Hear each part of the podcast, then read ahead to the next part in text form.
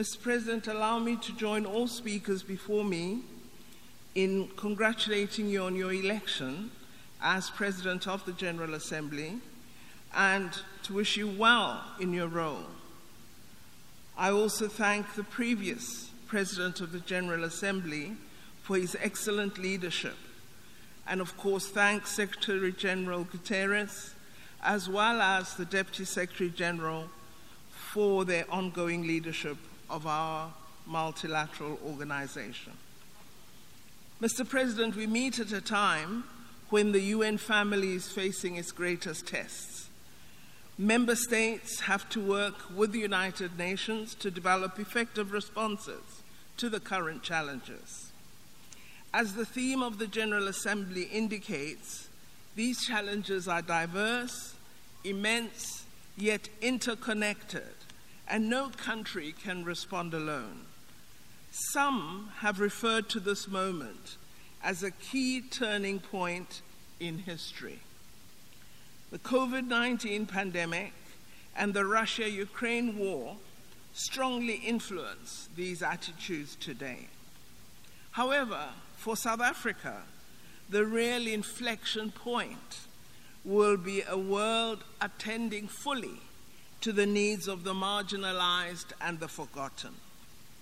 Our greatest global challenges are poverty, inequality, joblessness, and a feeling of being entirely ignored and excluded. Acting on the Common Agenda Vision 2021 of the UN Secretary General should become the major objective of this time because addressing poverty and underdevelopment will, in our view, be the beginnings of the real inflection point in human history. The Charter of the United Nations, the Universal Declaration for Human Rights, and its human rights protocols all commit us to protecting all people without distinction of any kind. We must acknowledge that we face these crises today because we have not always upheld these foundational principles consistently and fairly.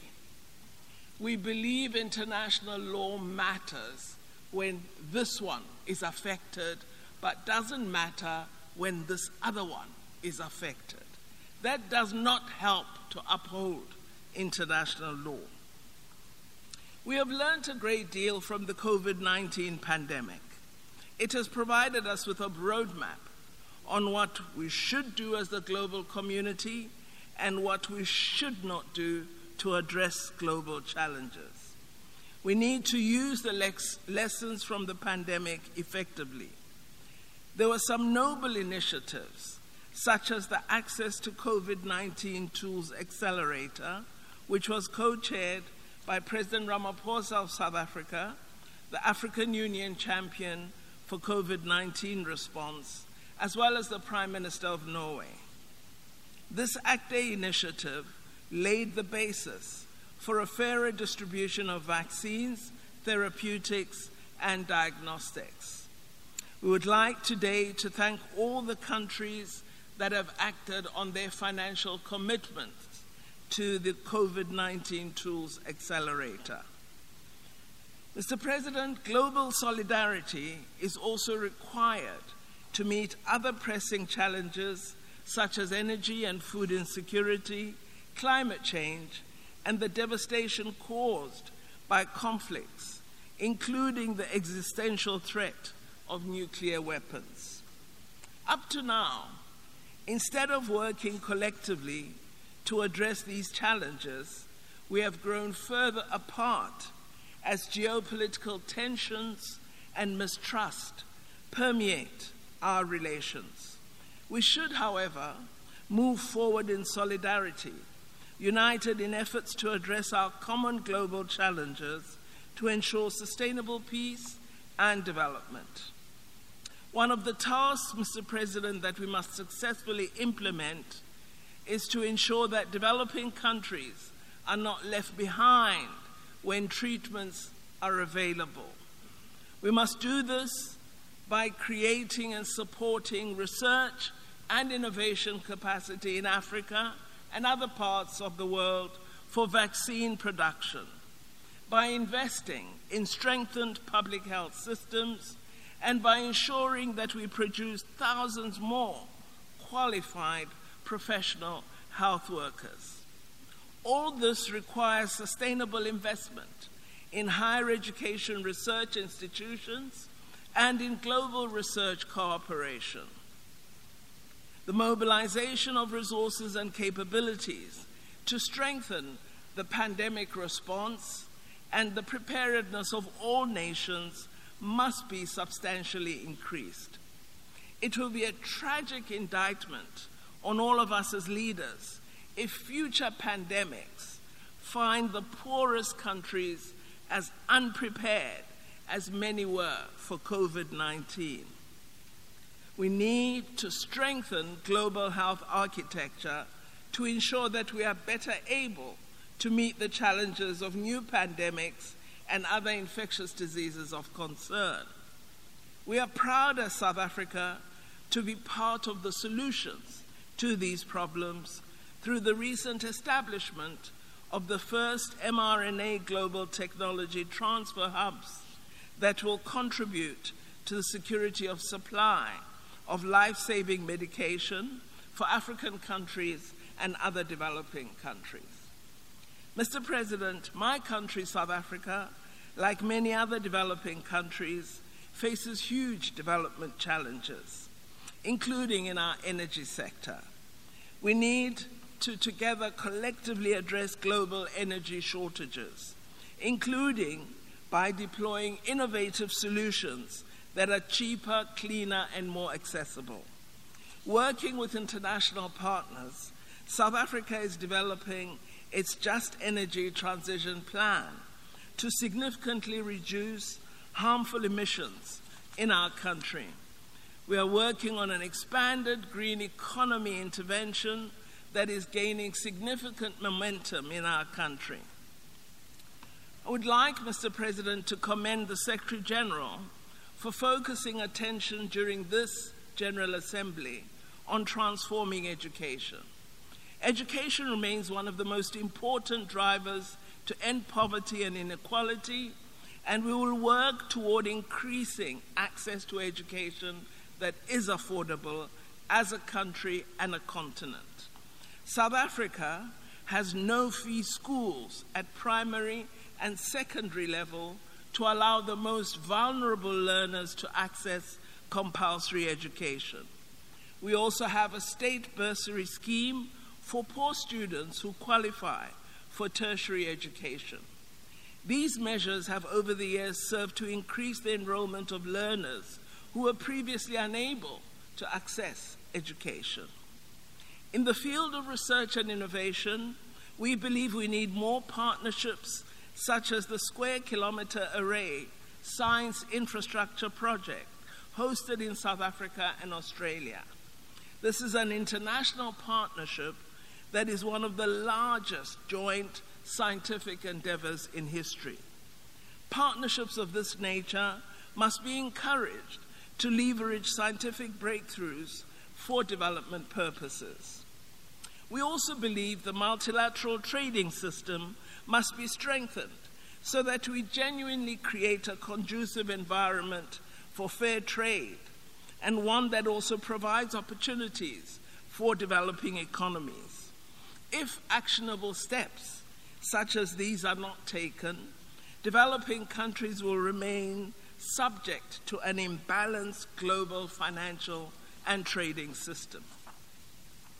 Let us, Mr. President, use this moment of renewal to reiterate our commitment to multilateralism as the only means of building a better world.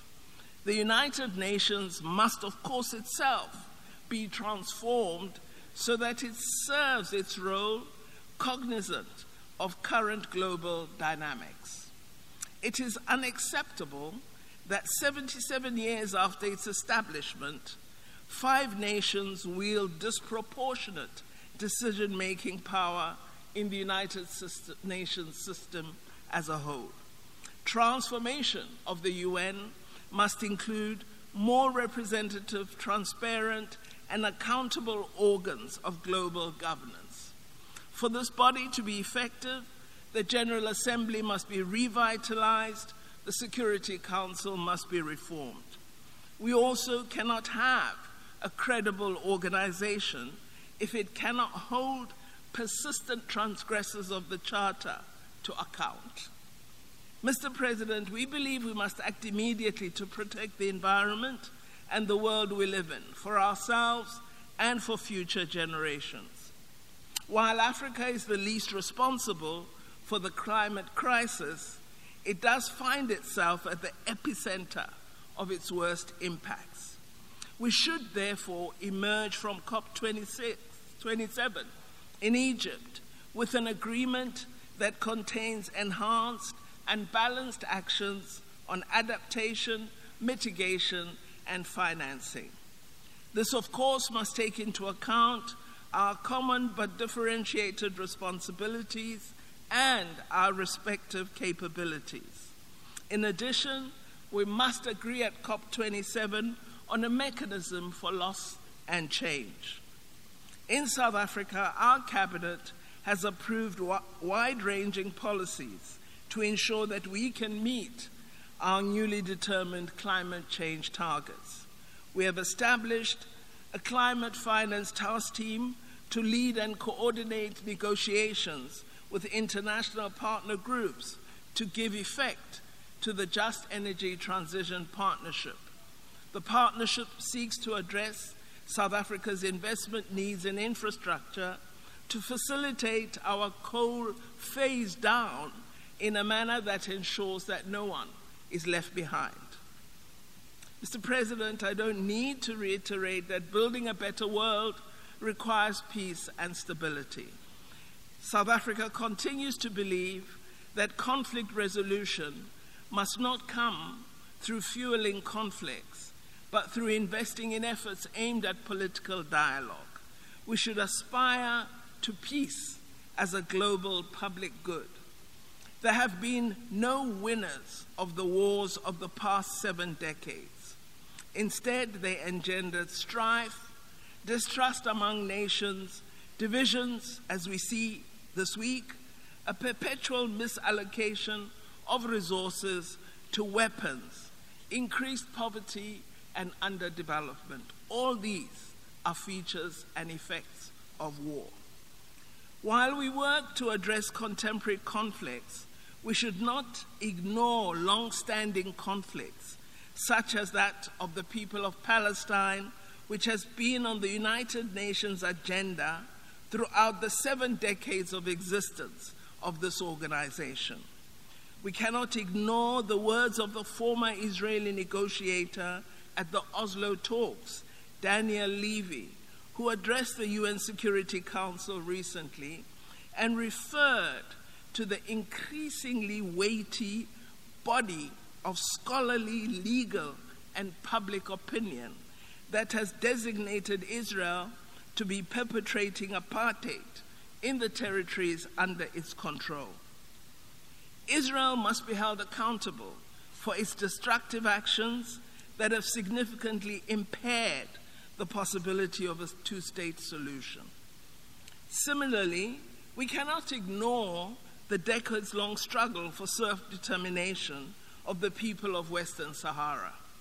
We must, Mr. President, treat all conflicts across the globe with equal indignation, no matter what the color or creed of the people affected is. South Africa calls for an end to the embargo against Cuba, which continues to impede the right to development of her people. In the same vein, we call for an end to unilateral coercive measures against Zimbabwe, which have compounded the problems experienced by the people of Zimbabwe and have a detrimental effect on the broader Southern African region. Mr. President, our quest to build a better world will remain unfulfilled as long as people are still discriminated against on the basis of race, gender, sex, ethnic, social origin, color, sexual orientation, age, disability, religion, conscience, belief, culture, or language. We have a responsibility to make sure that every girl child receives an education and that every woman has an opportunity to work, to study, to begin a business, and to have choice and control over her life and body. We must also ensure that more women speak at the United Nations General Assembly. We need to end the violence perpetrated against the most vulnerable, most often women and children. We have witnessed that women in conflict situations are particularly vulnerable, including women journalists. The murder of Shireen Abu Akleh and other journalists is a stark reminder of the danger that women in conflict situations face. We must do all we can to protect them and exert all effort to hold those accountable for harming them. We must also strengthen the capacity and draw on the voices of the youth on the African continent. In this regard, we need to harness the demographic dividend by maximizing our investment in quality education as a means to address intergenerational poverty together with inclusive economies. Mr. President, Africa is home to more than 1.3 billion people. It is fast emerging from centuries of colonialism, occupation, and exploitation, from willful neglect and underdevelopment. We now have an African Continental Free Trade Area agreement, and the countries of Africa are laying a firm foundation for a new era of trade, commerce, and productivity. Our countries are establishing the conditions for the seamless flow of goods and services between African markets, for the growth of industry, and for the construction of roads, bridges, railway lines, ports, and power stations that will support growth. As we continue our efforts to end war, conflict, and insurgency in several parts of our continent, and to prevent the unconstitutional seizure of power, we will continue to see greater alignment between our agenda and that of the United Nations and our body, the African Union. To overcome all these acutely global challenges, we must agree to a common path out of an increasingly polarized world, a rules based international system predicated on international law and strict adherence to the provisions of the UN Charter is essential. Such a system should safeguard the interests of all and not only the powerful countries. We acknowledge the efforts of Secretary General Guterres in his vision, our common agenda, which we support very, very strongly. We believe he has provided us with options to put aside our differences, to build trust, and to forge a world where future generations will prosper and thrive. That should be the mandate we adopt and not the mandate of division and conflict. I wish you well, Mr. President, and I thank you for this opportunity.